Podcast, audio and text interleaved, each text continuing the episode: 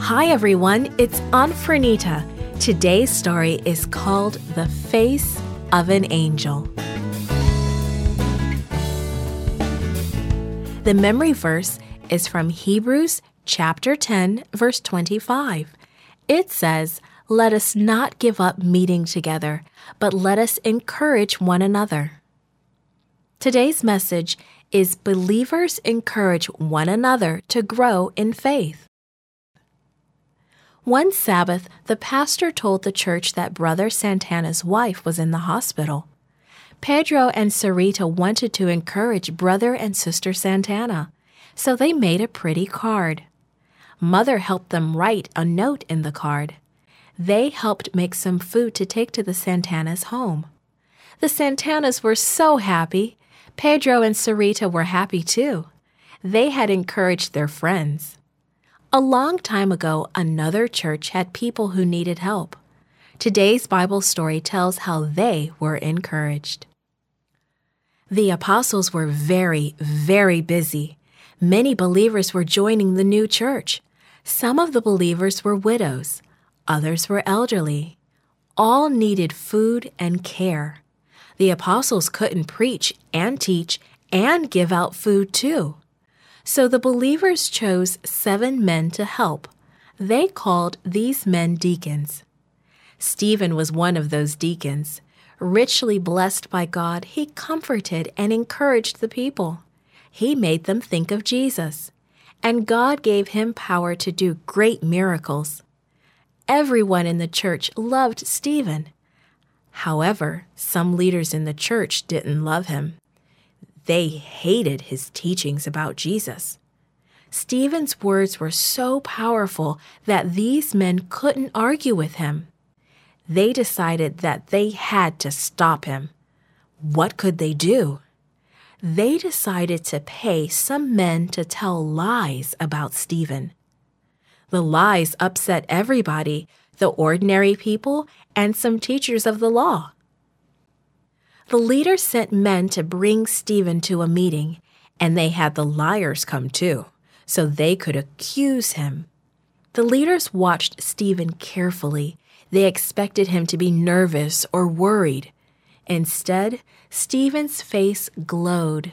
The Bible says his face looked like the face of an angel. The high priest glared at Stephen. Are these things true?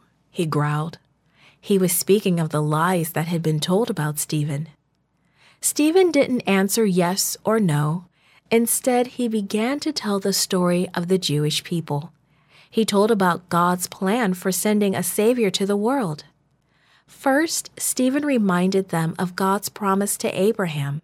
Then he talked about Abraham's son, Isaac, and Isaac's son, Jacob, and Jacob's son, Joseph, who, through God's power, became a ruler in Egypt.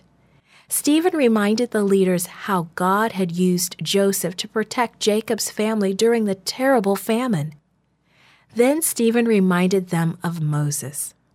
Moses led the children of Israel out of Egypt, but our ancestors turned against Moses. You stubborn Jewish leaders, he said. You have not given your hearts to God. You won't even listen to him. You do not hear what the Holy Spirit is trying to tell you.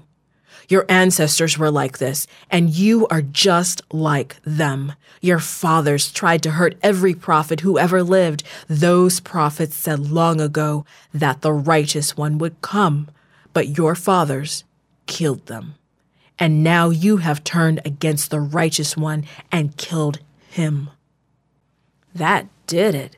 Everyone started shouting at once, but Stephen stayed calm. Filled with the Holy Spirit, he was looking up. He saw something that no one else could see. Look, I see heaven open, and I see the Son of Man standing at God's right side. The leaders covered their ears with their hands and ran for Stephen. They dragged him through the streets all the way outside the city. There they tore off their coats and they threw stones at Stephen. Stephen died calmly, just as Jesus did. He didn't fight against the Jewish leaders. He fell on his knees and cried in a loud voice, Lord, do not hold this sin against them. After this prayer of mercy, he died. Stephen encouraged the believers as he cared for their needs. The Holy Spirit filled him with love for others. The Holy Spirit wants us to help and encourage others as Stephen did. This podcast is read by Franita Buddy for Gracelink.net. Created and produced by Falvo Fowler. Post produced by Faith Toe at Studio El Piso. The theme music is by Clayton Kinney. For more information, please visit Gracelink.net.